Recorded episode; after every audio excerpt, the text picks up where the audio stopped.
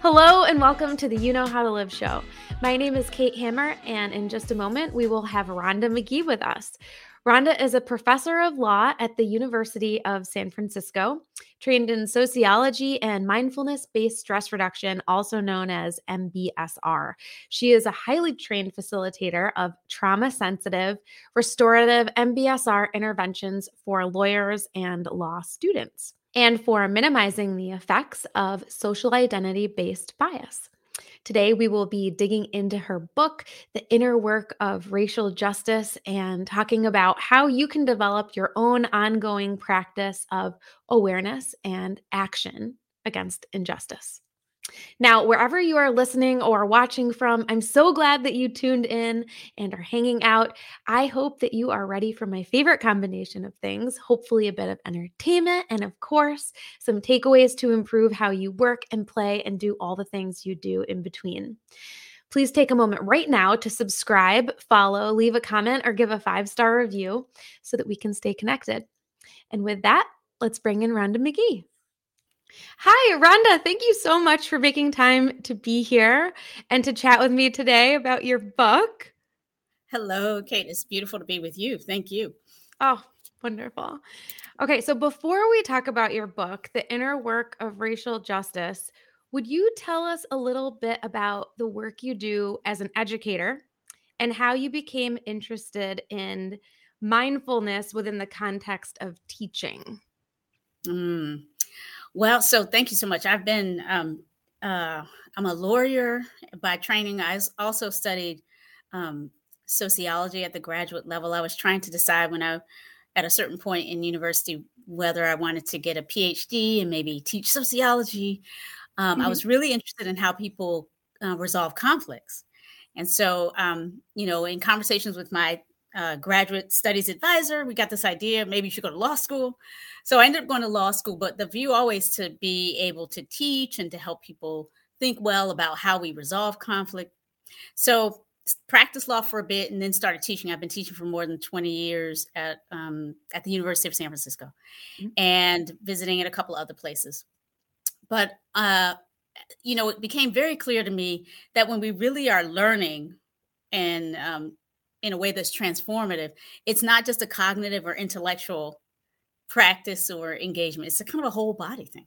Like, you know, yeah. we are we are like we feel things. We're in relationship with each other when we're really learning and we're really feeling in kind of a flow yeah. around learning. And so I started to gravitate towards ways of teaching that would enhance that sense of being completely engaged in the process of learning the knowledge, skills, and values associated with being a lawyer. And that led me to this sort of contemplative or mindful education approach. And so I'm part of this network of people who teach at the university and K through 12 level and at various levels now, post, you know, edu- post official education into professional and um, other uh, developmental um, engagements, but from this place of centering on uh, the holistic, subjective piece, like who we are and where we come from and what we already know, and how that relates to the objective, you know, scholarly, research based sources of knowledge, and mm-hmm. then how we interpersonally, that kind of um, that that second person, you and I together, how we learn better uh, together. So, so um, I bring this sort of contemplative way of teaching and learning to teaching about law, but also teaching about uh, multicultural education, multicultural reality, uh, diversity, equity, inclusion, social justice, social activism. So yeah. that's really what my passion has been. Yeah, absolutely. You know, you take us back uh, in your story as an educator to a time in the book uh, to a mm-hmm. time when this was not part of how you taught. Um, it may have been part of your personal life and your personal pursuit. And you spoke about this very wise advice that you received in therapy. Can yes. you talk a little bit about what that was? Yeah, thanks for naming that part of my yeah. story. Um, because it is such an important point.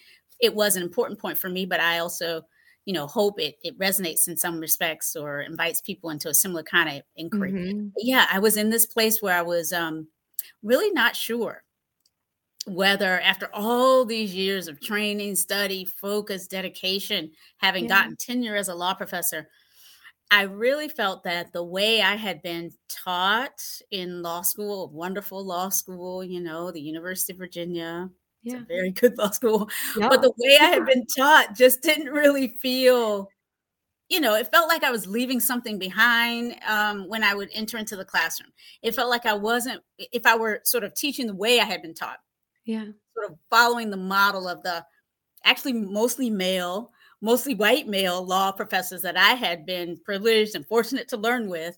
Mm-hmm. If I mm-hmm. followed that model, which was kind of what we learned to do in law, you sort of just teach the way you were taught Mm-hmm. Um, I felt like I was missing something, and maybe that uh, maybe I was on the wrong path because I felt like this interior, interpersonal, more holistic approach to mm-hmm. learning, which invites our stories in, which invites our emotional reactivity in, which invites our challenges at building trustworthy relationships which can be essential if we're going to learn together um, and collaboratively, right? So there was a lot that I felt that I wasn't bringing in. So I was thinking maybe I should leave law, and I went to a therapist and and got this really important advice for, from me that you know you could always leave this great job that you have worked really hard to get in a beautiful city that you love living in and so on and so forth like you could just leave and start over but mm-hmm before doing that, why don't you explore fully dropping anchor where you are? Like really seeing if you're bringing all of who you are, if you're taking the risk, pushing the envelope mm-hmm. to bring more of who you are right here. And if you do that for a little bit, and then you really find, hey, I've done that. And it's, you know, I pushed the envelope as far as I can. Mm-hmm. Uh, then you can sort of discern okay i've done all that and i really do need to, to, to start over or take a different path or leave and here's why. And that was really really helpful advice for me. It kind of helped put me on the path to doing this work to bringing my own voice my own approach mm-hmm. and and it led to all of these beautiful outcomes that you know the book and other things have flowed from that yeah. I so appreciated that you chose to share that wisdom because it actually can be a- applied so broadly. You know, sometimes when we evaluate our work, our jobs, our careers, we're thinking about what they look like on paper, not necessarily what we as individuals can bring to them and and how that and how we can like bring them alive and awake in that way. Exactly. So I love that. Yeah, I was so moved by that. I love that. We have power. I mean, you know, we obviously yeah. have power, and yet we often don't realize that we have it in ways that can be applied everywhere, including to, hmm, how do I meet this particular job, role, responsibility in a way that's kind of uniquely mine? Hmm. And that, you know, is what really I think is um, the basic teaching of that experience for me that we can do that anytime. Mm-hmm. Ah, I love that. Mm-hmm. Okay. Why did you decide to write The Inner Work of Racial Justice? And who is it written for? well, you know, I think it's a little bit of a follow up to what I was just speaking about, in that um, I had been, but just to say a little bit more, I've been teaching law, but really teaching a range of types of courses. So personal injury law and immigration and just all the kind of typical things, some typical mm-hmm. courses. Yeah. But also a course I've been creating about race in American legal history, uh, race in contemporary uh, law and policy, and really inviting um, a kind of a deeper dive into, you know, what really are the aspirations that people bring to this work of racial justice and mm-hmm. where is the law kind of um, part of the problem and how has it been part of the solution and why does it have this sort of two-faced right re- way of presenting itself somehow so but that you know that's some that's some serious inquiry right that uh, you know this is not yeah. just here are the four elements of a negligence tort you know like here's how you prove somebody failed to use due care the kind of work i do in my my personal injury class uh, it was this is inviting um you know, really reflecting what does equality mean? Mm. You know, who, who, what, what is it that um, anti-discrimination law is meant to repair, or mm. what is it meant to? If it's against discrimination, what is it for? You know, mm. what are we really, uh, you know, trying to achieve? Yeah. And again, in recognition of the fact that we we're doing this in a, a real live context where people have experience with this thing called race and law, them themselves, their family, their parents, their loved ones. Mm-hmm. We know something about this. So, so yeah, I really uh, felt in my efforts to bring this subject matter alive and, and support all my my my students, my colleagues, and others as we engage in these issues into yeah. this sort of holistic type of engagement um, that I was mentioning before. Yeah, I, I really felt that um, mindfulness and compassion practices were helping. So I started bringing that into the classroom. And in that sense, I, you know, the book, the content for the book just started to evolve. Mm-hmm. And I began presenting about what I was doing in the classroom. And people started saying, it sounds like you either have a book or something you're working on. You know, so in other words, mm-hmm. publishers actually were contacting me before I had a book ready, actually. And so that's always awesome. also yeah. that whatever it is that you're doing is resonating with people and could offer some benefit beyond where you are. So, yeah, I mean, I wrote the book partly because it was flowing out of my work. I wanted to write. I am, mm-hmm. as a mm-hmm. scholar and teacher, we write. So I mm-hmm. was in the process around it, but then also getting this positive feedback.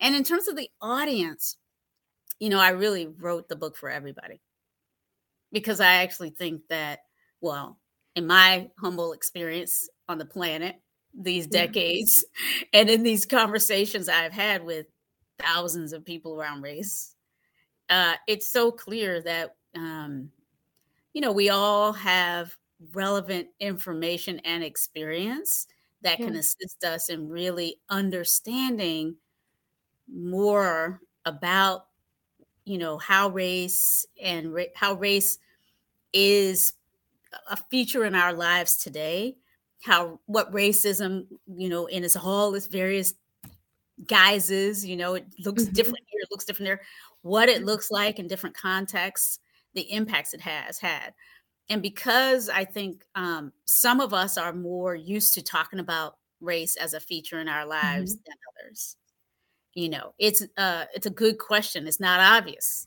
that actually I'm I'm on the one hand inviting people who haven't had very much support and experience looking at race and racism, their own experience and talking about it with others.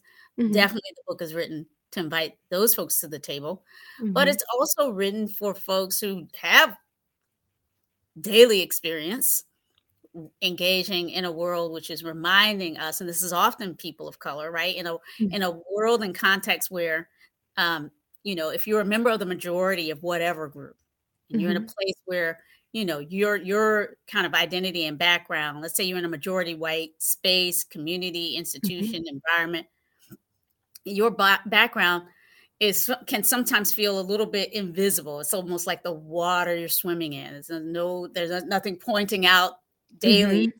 that makes you feel like it's about race or race is relevant yeah. but by contrast when people who are um, minoritized or you know in a minority situation in that context hmm. are there they are able to sort of see oh no we're swimming in a particular kind of water and my experience is a little different and so it's it's an, the invitation is for those folks as well to kind of um, explore the way that awareness and compassion practices mm-hmm. can help us, and I'll speak as one who daily and regularly experiences being reminded that race is a feature of my life, mm. how these practices can help us, first of all, heal from some of the wounds that come from being, you know, targeted for discrimination or negative stereotypes or mm-hmm.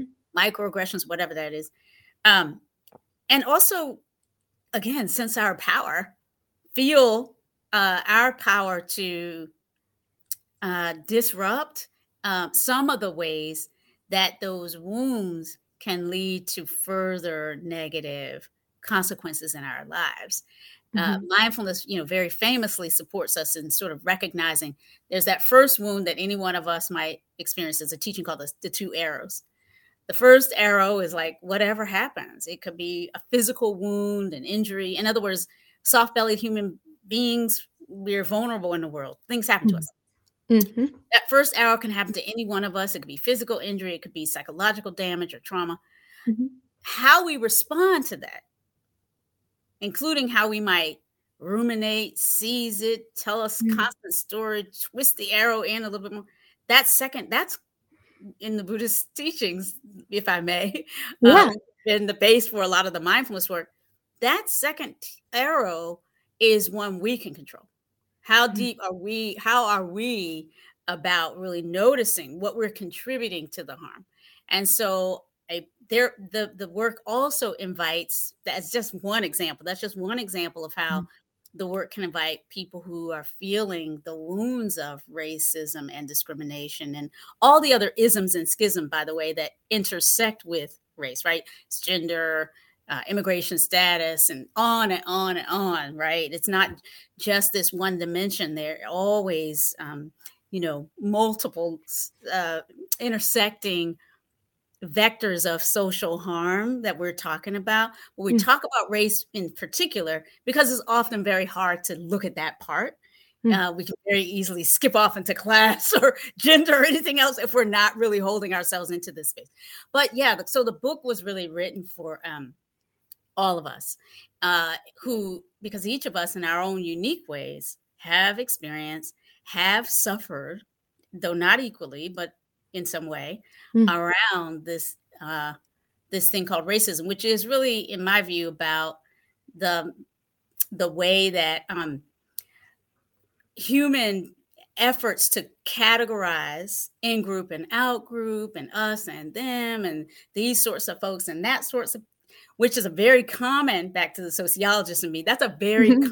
common thing that humans do but once we do that we then often rank order right we are, we're not content really with mere differentiation and diversity because mm-hmm. then we have to in right embed in the differences meaning and um, preferences you know and um, from there the minute there's any kind of resource accumulation how we distribute resources varies so some people have had better access to rights to immigrate than others mm-hmm. some people have better access to education health care um, respect the power to decide even how to distribute the resources that we have all of mm. these things vary and um, so i think of racism as a as an invitation for us to look at how these prejudices that flow from the differentiations that we make as human beings intersect with power differences mm-hmm. to lead to maldistributions of the resources necessary to thrive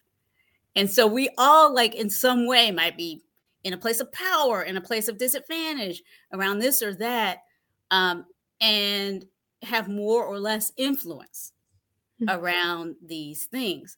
So it's an invitation, I think, to really look at power, its use and abuses, and how power is distributed in ways that tell us something about the ongoing impact of these racial groups including in our own psyche. Like, how are we thinking about who should be in power? Who should have access? Who should have education and health care? Mm-hmm. And what are the subtle inputs mm-hmm. that tell us that some people are more deser- deserving than others? And again, race is just one of those inputs, mm-hmm. but it's one that we might want to look at if we are concerned about a more just and equal world. Yes. Oh, absolutely. You know, as I was reading your book, I did get that sense of how inclusive it was meant to be. Um, there are moments of challenge, there are so many stories, but it felt like a series of invitations and requests for you to do something to whether it's reflect but and you know and what action you might do after the reflection but um what I found is I never felt like I was left hanging or wondering what to do next. There's a lot of guidance throughout the book, which I loved. Yeah. Thank you. Yeah. yeah. So you you speak to the necessity of healing within the community context. Mm-hmm. Can you describe what that means and how someone might set out to to mm-hmm. do that, to heal within community context? Well, I'm so glad you asked that question. I mean, it invites really first pausing and thinking like what do we even mean by community and who's in that right already is like yeah what community is there a community like i mean because i think in our you know in these times i it's i think there's a lot of ambivalence almost around the idea of community i mean you know i mean it's often people feel a little bit on the outs, you know, right? It's like, yeah, am I in a community? Who is my community? Where is my community? And so, and when we talk about these issues of race, there's often like a presumption that there is, for example, a black community. Mm. Um, and we must be talking about that, and there must be, you know, who, where are they, and who, what, you know, where is the member, who's in charge of this community? And you start to really realize it. So that's a question like, how am I defining community? Mm. And, and by the way, a lot of my teaching and this contemplative approach, this mindful approach to teaching and learning, sometimes we use contem- contemplative learning um, as a way of thinking about it. You know, it's very evoc, it's very um, inquiry based, right? It's much less about here's how you should think about it, and much more about what do you already know about this? Where are your questions? Mm-hmm and where are your mixed messages and confusion less like so and the same is true for the community piece but so I, I so i it's but there is something to this idea that um, we first of all we live in communities right? We live in groups and um, often in some way obvious and not obvious we're sort of feeling our way into networks of um, connection and concern and we might, if we stop and think about it, feel like it's kind of a community. It might be the place where we grew up, or the place where we live now, where we work. It might be defined by our social identities, or it may not be. So we have different ways of thinking about it. But what I definitely, when I, in the subtitle, Transforming Our Communities, mm-hmm. again, as you know, as you're pointing out in my book, I'm writing, really inviting people to think about, well, what is the community you'd like to be yeah. in? Is it where you live right now? Is it your workplace?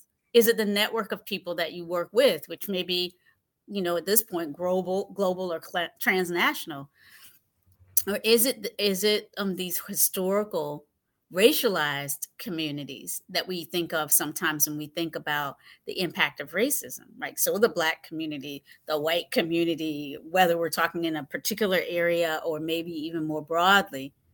So what do we mean?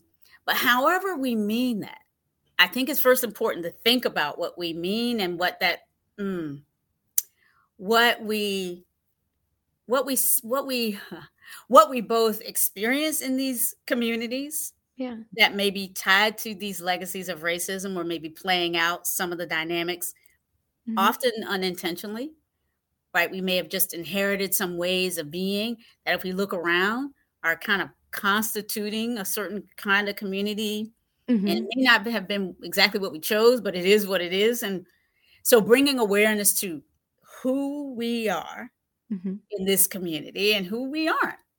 And then inquiring about that is again part of this effort, inquiring about how we might bring more intentionality mm-hmm. to how we constitute communities. Um, and that can look very like very many things, but some inquiry into you know, how did this community get to be formed this way with these demographics, for example?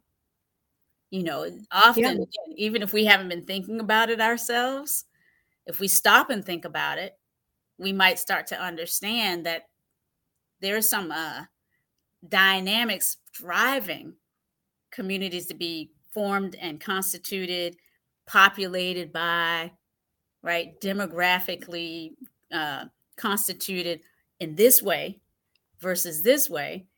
And if we look more closely at those drivers, and think about our intentions, our values, what we really want, Mhm. we might be able to dis- discern together. By the way, I think a lot about this idea of working with others and having power with others as opposed to power over. Mhm. Trying to transform how we use our power, right? Can we use our power together as opposed to like over people? That's what we mean in some ways. I mean by racial Yeah. justice. Mhm. But so when we start thinking about like, well, how would we together form this community? Mhm. And what would it take to get us there? And what does that take inside of me, like to become the kind of person who can work with others to become, you know, to help form that community? What would it take for us? Like, what do we need to be able to see together, do together, say to each other? What kind of conflict Yeah. resolution processes that we have, right? Because it's not always going to be, you know, puppies and rainbows. How do we resolve Yeah. the, inevitable conflicts? And um, and then what do we do in terms of the policies or practices that keep us going together along this path, this values identified or values aligned path? So I Mm. think having a sense of like who the community is, what Mhm. our values are, and then embedding this sort of willingness and the tools to support this kind of ongoing inquiry, which I smile when I talk about, because to me, this is the joyful part. It's like, who are we really and what are we trying to do? And let's get after that with some Yeah. consciousness, right? And see what Yeah. can come alive as we do that together. Yeah. Yeah, absolutely. I love though how the book is really a journey. You know, it starts with you just simply reflecting and these stories, you know, reading through these stories and reflecting on your reactions and and what surfaces throughout. But it moves you toward what you can do next and and what that can look like within the context of others. But when I think about someone who would pick this book up, okay, it's somebody who's interested in learning about racial justice, Mhm. someone who's interested in learning about healing and Mhm. mindfulness, and someone who probably recognizes that there is a practice that is ongoing potentially. Mm. It's not just, hey, I'm going to go learn a thing and then check the box. Like, no. And you, yeah. And I think you explain very well why it needs to be that way. Um, and then how you can really do that successfully over a long period of time, over a lifetime, hopefully. Yeah. Oh my gosh. Thank you so much for putting it that succinct. That's exactly what I was trying to do with the book. I mean, really, have people Yeah. see it as like an ongoing arc of life, Yeah. right? Because, as you so beautifully put it, this isn't about we go to a training, we do Yeah. event, right? It's really seeing that, of course, we're we're in this soup, if you will, of like Mhm. all of the legacies of race and racism that are just always around. And it'd be, you know, it'd be one thing if we could somehow magically erase it all and never have any new inputs. But my goodness, all you have to do is pick up this guy or turn on the news, right? And there's more information and input, right? Some more that we could have a reaction to Yep. slide it into our pre-existing teachings and trainings about who matters who doesn't and like come out right of, of Mhm. later emails that we get today with a new commitment to some sort of subtle stereotype or you know what i mean so because it's ongoing in our social lives right this thing race is a like a more of a dynamic it is a construction in my view it is something that we do as opposed to something that exists in the world like Mm. And because of that dynamic interchange through which we kind of make real the ideas we hold about race, it the book is kind of an invitation to be present to noticing that, Yeah. recognizing that if we've constructed race and racism, we might be able to deconstruct it in these ways that we are together. But to do that is going to require lifelong, yeah, engagement and courage and care and waking up to where we get stuck. Yeah. Yeah. So I, you know, I would say for someone who is interested in learning more, but then wants to know what to do with what they're learning, this is the mm-hmm. perfect book for you. Absolutely. Yeah, and I've actually I'll say I've had activists read it and say this reminds me of what you know, we some of us have learned that the you know, when we look at civil rights movements and movements mm-hmm. for social change in our history, which of course some version of these have gone on through history all across the globe and over time. Yeah. So we often we say the civil rights movement is like this one thing, but it's like of a piece with this broad effort across the globe diff- looks different different places where pockets of human beings get together and say we want to try to make this world a little bit more fair and just and equal and let's see what we can do together well um, in the civil rights movement in particular there were trainings given to activists mm. there was like a, high, a school called the highlander school if listeners are interested where before you know rosa parks and others went on the front lines to sit and to disrupt they were mm-hmm. trained in how to incorporate nonviolence tactics, how to how to you know be in this that crucible of all of hmm. the what would you know what would come from challenging these powerful structures that were committed to hierarchy. Hmm. Not easy. Um, and so the training that was offered pre- wasn't meant to help prepare the inner lives and the inner experience for being in those conflicts and hmm. coming out with mm-hmm. something you know that could sustain and survive and thrive, perhaps ideally. And uh, I've had at least you know one of my readers I'm thinking of right now who said your book is like is like that type of training in a book for people. Yeah. yes. I agree. It is training straight up. Yeah. Oh, I love that. Yes. Okay. So moving away from the book a little bit and more about uh, how you make all of this work. You know, we know that you're a tenured professor and you're mm-hmm. teaching, and then you decided to pursue this writing as well. I think what people listening are really interested in learning more about when someone who's able to, you know, is able to juggle so much and find so much success within that what does that look like on the ground? like, how do you kick off your day? What is your morning routine? How are you jumping into all of this and making it happen? but very specifically, yeah. what is your what is your morning routine on an ideal day? Yeah, so okay, on an ideal and typical, not not not atypical day, I would say. Um, you know, um I I get up and I'm you know, I tr- I really try and create some space for starting the day with intention. Mm-hmm.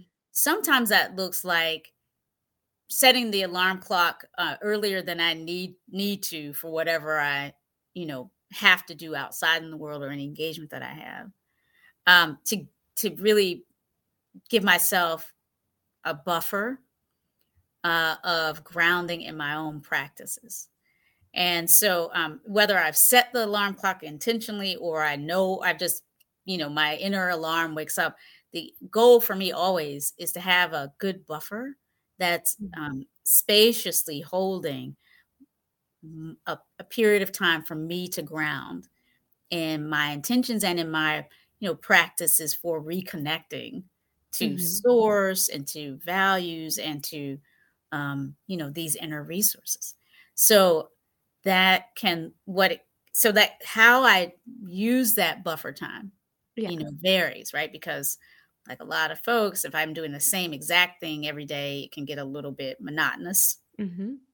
But I do um, practices for becoming aware and awake in my body that include, you know, yes, sitting meditation mm-hmm. is the kind of a core practice for me.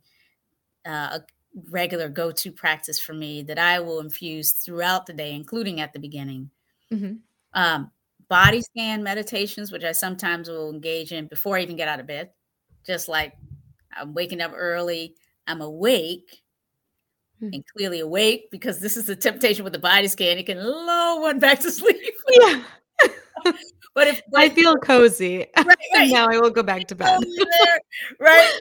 But if you're, you know, calling forth this practice as a support for uh, you know as one of my teachers Jon Kabat-Zinn says you know this idea of like body scan as you rise you know as a support for starting the day to kind of really wake up before you like you wake up and then you really wake up to like the life in your body with a body scan um, lying down or seated.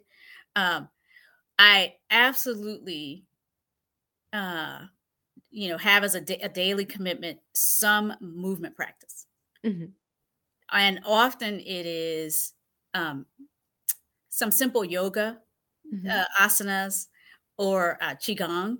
Um, and I'm looking already toward the window because I often practice right in front of a, a window because I think it's a way for me of remembering the connection between this body and this spirit and what you know whatever I've become awake to within myself mm-hmm. and this so-called environment this air that we're breathing right now this ground that is holding us right now that basically we are a part of we tend to think of we're somehow separate from this environment so so i like to have especially in the morning but not only then but mm-hmm. certainly as a part of how i wake up in my buffer in the morning you know looking out on the day you know today we're privileged fortunate here. I'm in san francisco.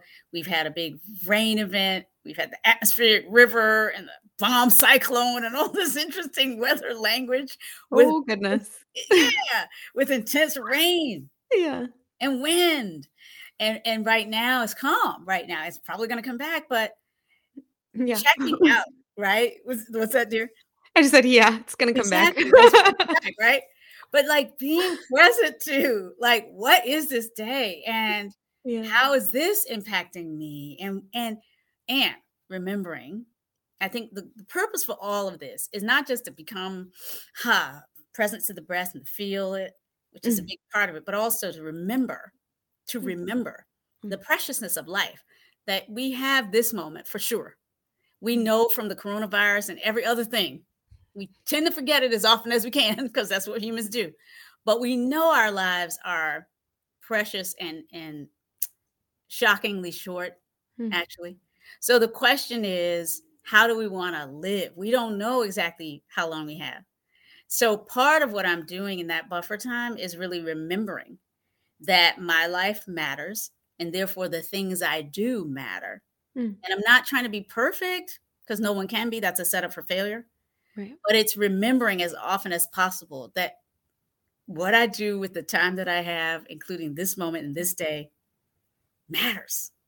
And so, yeah, part of part of my regular practice is starting the day with time to meditate, to focus, to feel my life, to feel the connection, and to feel the preciousness and the invitation to take some action that can be that matters right here, right now.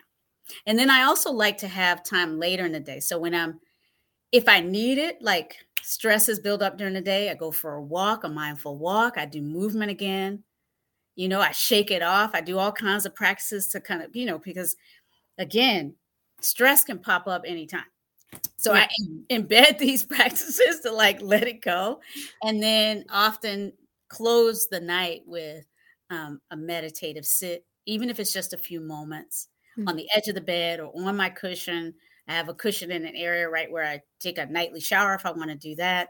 So just different ways that I've set myself my life up to support this kind of regular check-in yeah. and remembering the most yeah. important which is that we have this moment, let's make the most of it. Yeah. I like what you just said that you'll take a walk midday if you need it. So even the idea of considering at some point in your day, what do I need? Yeah. Yes. Whoa. exactly. I mean, every day. What? That, right? That just on its own is kind of an incredible thing yes. for me to consider because, you know, we're, you know, up to our eyeballs in our to do list. Wh- where's the you know, how are we going to check the box on the remembering to ask ourselves what we need? So I love that. Do you find that there are certain tells for you where you know, oh yeah, I need a walk today? Yes. And and actually walking is a pretty regular practice too. So mm-hmm. and, it, and it helps. It actually because I do that regularly, it kind of keeps me regulated. But yeah, if I um there are times when first of all, when I I might go to meditate and I'm really feeling distracted and feeling out of my body, for me, it's like, no, I'm not going to be at war with reality. Maybe I need to move, you know, to shake up the energy a bit, whether it's some, you know, movement practice or a good, vigorous walk to support me in grounding. I'm often, uh, I often remind myself that, um, you know, sometimes tension is being held in the body in a way that mm-hmm. actually just needs to move. And from that place, uh, I can center and calm and have like more of the sense of restoration that can come from a seated meditation. Mm-hmm. So, really, but the key is to sort of have this informal mindfulness mm-hmm. running in the background throughout the day. Like an informal mindfulness is just sort of lovingly. One of my teachers and friends uses this idea, thinks of mindfulness as a good friend. Oh, you know, it's always yeah. there. Yeah. To like go, how you doing? Like, you know, yeah. why, how we're I love that. Right? Yeah. We're we trying to do the thousand things? We're doing yeah. all these things. We're accomplishing stuff. Mindfulness is there to be like, do you need, ha- where is your water right now? You mm. know, mm-hmm. have you, have you paused? You know, have you gone outside while the sun was shining during a period of rain? you know, what do you need on a regular basis? And giving permission to um, reclaim, mm-hmm. right?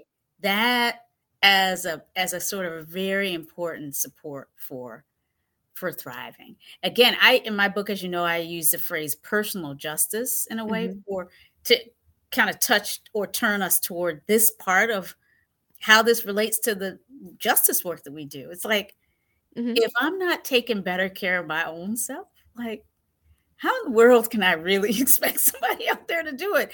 How do I even know what being cared for looks like? How do I know what justice might look and feel like if I don't know how to look for, you know, the the sort of disconnects and um, unlovingness that I'm carrying in my own body mm. toward myself. So, so yeah, I think it, yeah, the idea of mindfulness as this good friend that's always there to kind of like gently say, oh, you know what, what you're feeling there is some tightness in your shoulder hmm. because mm. you're still, you know, you had that difficult conversation and now it's sitting in your shoulder, mm. right? Why don't you just pause for a little bit, process that? Do you need to pick up the phone and call this person? right? Mindfulness is that underlying body based like it's it's the mind in relationship to the body like where am I, how am i doing am i running on empty because i've been staying up too late hanging out with friends whatever it is trying yeah. to make other people feel like i'm with them like cause when they have a party i want to be there it's like but is that serving you now and can you give yourself permission to pull back that constant remembering again, most important thing this is our one life. How do we want to live it? And what do we need to, to bring in the way of commitment to ourselves to enable us to really live our best lives? Wow. That was so beautifully said. I can't wait to listen back to this. Seriously. I I mean yeah, I just feel the sense of you giving permission for this. and we need that from each other, right? Yeah, um, yes, for sure. Because yes. I can see you're working really hard, right? I mean, you know, you're you. This didn't just happen that you have this podcast, and so having these intentionalities means, you know, we too need support and permission to just pause.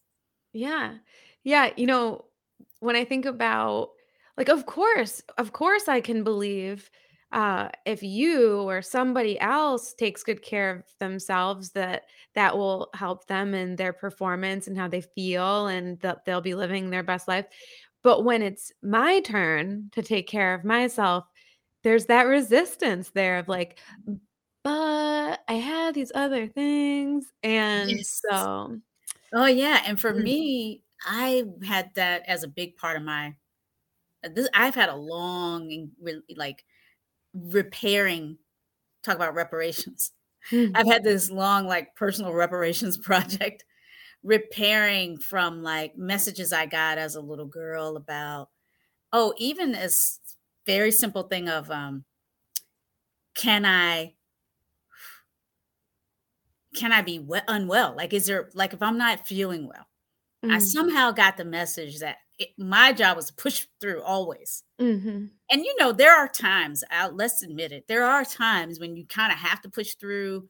You know, if you got to take care of somebody else, you got a baby in the house or whatever's got, you got a commitment, you have to, you know, there are times. Yeah, yeah. But if if your everyday, all the time response to your own needs is you no, you don't get, and then these very negative tapes of, you know, meanness to ourselves. I'm maybe I'm the only one that ever did this, but I had these kind of tapes, things that I would yeah. say to myself that I would never say to another human, like a person I loved who was sort of feeling a little bad or down. I would never say things, but I would lift them up. I would say, You need a break. And so I've learned to do that for myself. Yeah. so, so yes. if you're like me and you're listening and you're like, okay, I keep hearing about mindfulness, but I don't really have any kind of practice, you know, it's never too late to start. I'm I'm very invested and, and attracted to what I'm learning from you, Rhonda, and um and I really see the value there. So yeah. And it can be doesn't have to take hours out of one's day a buffer that I like I talked about can be yeah. few minutes.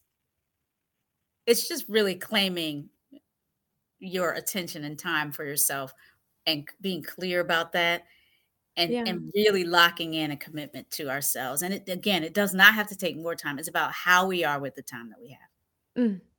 Yes. So well said. Okay. From here,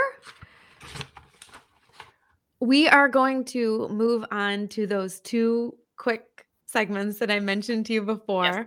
The first one is this or that. So I will list two items, and in order to just get to know you a little bit better, mm-hmm. we'll hear which you would pick. Okay. All right, here we go. Would you rather read a book or listen to a playlist? Read a book. Which phrase do you identify with more? I am who I am, or I am always evolving? I'm always evolving. Hmm. Go on an adventure or stay in and relax? These are so hard because I like all of them. okay, but if I had to choose one, stay in and relax. yeah. Especially because it's about to be cold out, right? Let's be real. um, rewatch favorites or search for a new show. Rewatch favorites. Oh yeah, so boring. Yes. No, well, I have to ask then, just super quick. Do you have a favorite that comes to mind? No, but what I was thinking about is I I like classic movies. Oh, okay. So I'm a classic movie person and I've seen most of them or many, many of and and my favorite old stars. Um so yeah, I am I'm thinking of that. yes. Yeah. And when you think of classic movies, like what era are you thinking of? What decade or well, it's it's the whole. I'm I am a I am like a film. I feel like one of the lives I didn't take that I could be taking right now as a PhD in film person. So yeah, oh, interesting. Yeah, I'm curious about the entire evolution of these this cultural product of film. And so I I watch I especially watch movies from like the golden age of Hollywood, if you will. Uh-huh. And yeah, so it's all those early stars whose names we know and some we don't know as well. Mm-hmm. But you know, Bette Davis and Joan Crawford and mm-hmm. Myrna Loy and Bill Powell. I mean, these people that a lot of people like, who, what? Robert Montgomery. But also, um, you know, looking at Oscar Micheaux, the first Black director um, of uh-huh. silent movies, and, you know, within these gates and hallelujah, these early Black representations on film and films made by women producers and directors whose names we don't know enough of because a lot of the female uh, early creators of Hollywood mm-hmm. and of film were sort of forgotten or it kind of intentionally buried. So yeah. Um, yeah, so I it's it's another place for me to look at these social dynamics of inclusion and exclusion and to just sort of think about how they are part of those stories that are the subtle inputs to who matters and who doesn't. Yeah. Wow. So it's not even just a matter of entertainment for you. No, really? Like this is a deep interest. Yeah. Yeah. That's really interesting. Okay. We're moving on. Okay. All right. So socially, what do you prefer? The more the merrier or more fun with fewer? More fun with fewer. Okay. And the last one for this or that here for humor or please be serious? Here for humor. All right. 11. right? Because my goodness, life is serious enough. Yeah. I'm, oh. I'm actually both. I think all that's the thing I've learned that I have this introvert, extrovert, like I'm right on the line. Yeah. I'm a lot of like this and that is my thing. And uh, so it was hard. Those choices were hard, but I appreciate the questions. So you just are identifying with the whole structure, all the this is, all the that. Yeah. It's all there. It's all there. yeah. yeah. I'm so serious. Of course, we gotta have. You cannot be. You know, you gotta be a person who laughs a lot, given how seriously I take everything. I love that. Yes, very well said. Okay, so the next section is called rapid fire. And so these are just shorter answer questions uh, and just a handful of them. First question is Could you tell me something that you've read lately that you would recommend to others? Uh, yes. I mean, I, am looking around because I have so many books around. I say, do I see stacks of books next to you? I have stacks everywhere. Like yeah. right here, down on the ground. I have this book, Black and Buddhist, right here. I've got like this whole stack of books in front of me. No, I am um so this is the secret.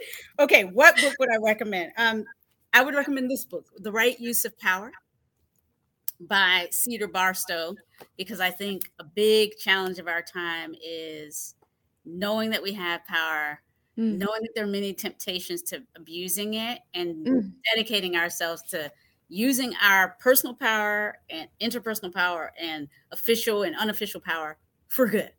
So this is one of the many books that I have around. But this is another one, Social Dominance, which is about how we misuse power, like and why and how the temptation to dominate other people, right? Yeah. And again, so so yeah, I have a lot of books. One over here is called Black Fatigue, which mm-hmm. says it all in the title how exhausted yeah. black folk are at during this time. But yeah, then these are just the stacks over here. Over here, I have a whole nother. Yeah, so this is not supposed to be. Yeah, no, I have. I, I should. Can I show you? I don't know. Can you? Yes, see? please. Yes, let's see the stacks. Okay, so this. Can you see these stacks? Oh yeah, you're not kidding there are many stacks. Many stacks. My my partner is kind of like, this is not supposed to be a library. We're supposed to have a library space down downstairs. Mm. We have both, and then I have my upstairs. Yeah, so I'm a book person. Yes, but isn't it a tradition of libraries to have the upstairs be the stacks? Like that's a thing. exactly. So really, you're just fully living into that idea. I'm fully living into it. Yeah. Thank you so much. Yeah. I need to have you talk to my partner. yeah. You could even say, you know, I'm going up to the stacks now. Of course. You know? When Stack, you're the second level set. We have three three levels. So I have books on every level, which I think that's yeah. Yeah. Always within a reach. Yes, within reach. When someone asks this really good question, like what book would you recommend? I love that. Well, I ask that a little bit selfishly because there's really nothing I like more than a great book recommendation. So I'm for sure adding these to my list. But Yeah. seriously, for listeners, I mean, we're talking about this is someone who has a room full of books. So these are these are the books that she mentioned that she's recommending right now. So they obviously must be fantastic Yeah. if we're talking about within a room full of books. So, you know, It's or a house full, really. There's and, and yet really honestly, I mean, you know, depending on what we're I love books because it's a reminder that again, we've inherited so much. And all Mm. all of us, again, not that our resources are equal, because we know that they're not. But the world and the world of information, um, the wisdom that's been gathered, cultivated, shared is so vast and much more easily available. Some at cost, but not all at cost. There's so much more that's freely available today than used to be. That um, yeah, I could just go on and on about the good the books I could recommend. There are just so many. I love that. I'll have to bug you another time. Okay. We will jump on to the next question. Do you have a favorite item right now? Maybe it's a tool or an app, uh, something that you would recommend to a friend or a colleague that has helped with maybe productivity or just something that you enjoy? That's an that's an interesting question. What am I having fun with? That's like a like a device. It Or- could be, yeah, it could be an app, it could be a game, it could be some sort of tool that you use, like in the context of kitchen or getting ready or your meditation practices. I think generally, like at, any given point in time, we kind of have something that we're excited about in that moment. Maybe it's oh. even Oh, as simple as like a new sweater that we get or something. oh, okay.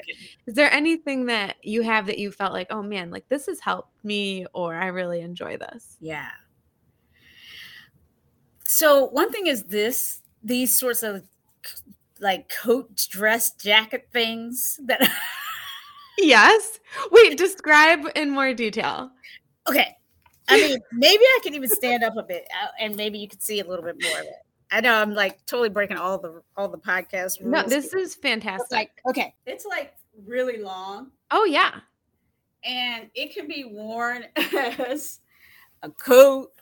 Uh, you know, it could be worn with nothing underneath it, like a dress. I could put a belt around it. hmm and these are made uh, in different countries a, a couple of few different countries in africa but kenya in particular is one and so i found these you know you can buy them here in san francisco or online now Uh-huh. so i have a number of them and i just they're just like my new go-to thing every day i feel like an extra boost of power when i'm wearing one of these they're like my new power jackets I love that. And it makes getting ready so much simpler. When you have your own yeah. So if someone wanted to find such a thing, what Yes. what sort of word might they use? How would they search up an item like this? Well, this particular one, I will go ahead and pro- promote them. I get no fee, no, you know what I mean. Like this is not this is this is I am not a legit like you know what I mean. This is You're just not influencing. I'm not in not right. Nobody's paying. No one's paying me for this. But uh, Zuri shopzuri.com. They're they're made by a company called Zuri Z U R I. Okay. And so um shopzuri.com. And they have, you know, they have if you don't want to invest in a jacket, um, because they're, you know, like a hundred and some dollars, they have these little inexpensive scar less expensive things like I just Cool. um color. You know what I mean? Like I just feel my partner's family is from India, actually. And many years ago now, 2007 or so, it was one time I went with him to his sister got married. I went there Mhm. for the wedding. And I remember coming back and feeling like, are Americans depressed? Why are we not having more colors? Where are the colors? So, you know, because you immediately we went from Mumbai, Bombay to New York City, and it was color, color, color, color everywhere in in India. And we went to New York, and it was everybody's in their black, they're gray, they're Yeah. navy, you know, our taupes, our basics, you know, and yeah. It had a spiritual kind of impact to to, to that the night and day color less color. And i feel that is part of the hidden subtle you know kind of soup that we swim in. This this the, the way in which our culture um you know normalizes what it looks like to be a professional it doesn't oh yeah. right? Mm-hmm. so um yeah i've been on a journey to kind of try and repair that sense of separation. Really mm-hmm. a lot of my work is about healing separations you know and it feels like there's a way that color is meant you know out there for the artists here i'm a law professor yeah. and i want to bring in color i want to bring in creativity uh wherever i can. Oh what a beautiful statement we love this. Okay, I'm gonna have to look this company up. We'll put it in the show notes too, so that people can readily find good, them. Good, good. Okay, awesome. What is something people would be surprised to learn about you?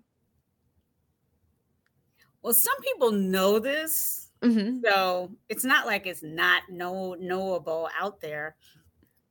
But I think people are sometimes surprised to know that I trained as an army officer and mm-hmm. almost went to West Point, meaning I had a, an appointment from Senator John Warner to appear at West Point uh, as part of the class of, you know, 1989. I would have been.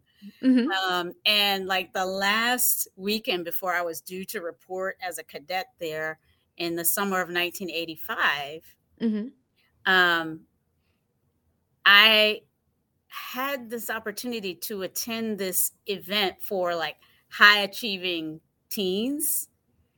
Oh yes, your honor. Where what was it? Um, teen of the year or teenager yeah. of the year? I did exactly right. Yes, yes, yeah. I got that teenager of the year event. Mm-hmm. So I had gotten that, and then um, I was swept away and honored mm-hmm. at this event. It was my actually my first time in a plane because my family didn't have, you know, we didn't have resources for flying. So I was in that that teenager of the year honor was was the thing that led to my first flight. And i was gra- i would you know, it was summer after graduating high school. Yeah. And I, here i was in what what they did at this event. Is, i'm laughing smiling because i've never talked very much about this. And i almost my partner when i talk about it he's like it just sounds like something that could never have actually happened. But it was something called the Banquet of the Golden Plate. And the idea was to bring yeah. exactly to bring together like these young achieving kids yeah. with people, adults who had achieved a lot in the world.